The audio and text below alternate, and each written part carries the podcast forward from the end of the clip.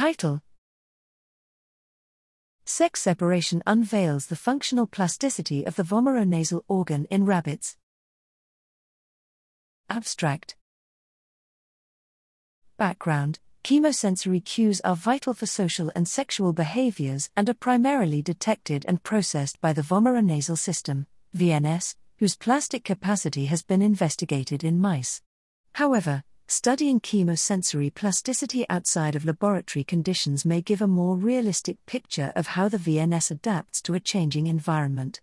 Rabbits are a well described model of chemocommunication since the discovery of the rabbit mammary pheromone and their vomeronasal organ, VNO, transcriptome was recently characterized, a first step to further study plasticity mediated transcriptional changes.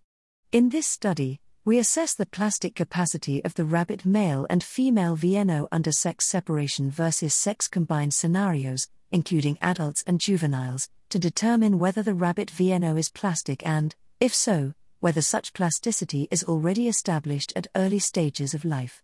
Results First, we characterized the number of differentially expressed genes, DEGs, between the VNO of rabbit male and female under sex separation and compared it to sex combined individuals, both in adults and juveniles, finding that differences between male and female were larger in a sex separated scenario.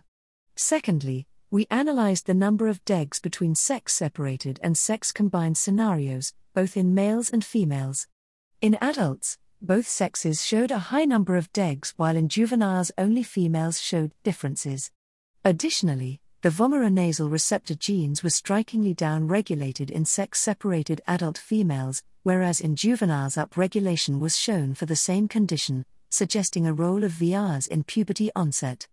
Finally, we described the environment modulated plastic capacity of genes involved in reproduction, immunity, and VNO functional activity, including G protein coupled receptors.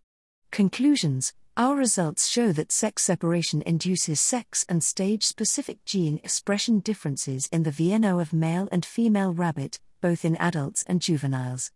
These results bring out for the first time the plastic capacity of the rabbit VNO, supporting its functional adaptation to specifically respond to a continuous changing environment. Finally, species specific differences and individual variability should always be considered in VNO studies and overall chemocommunication research.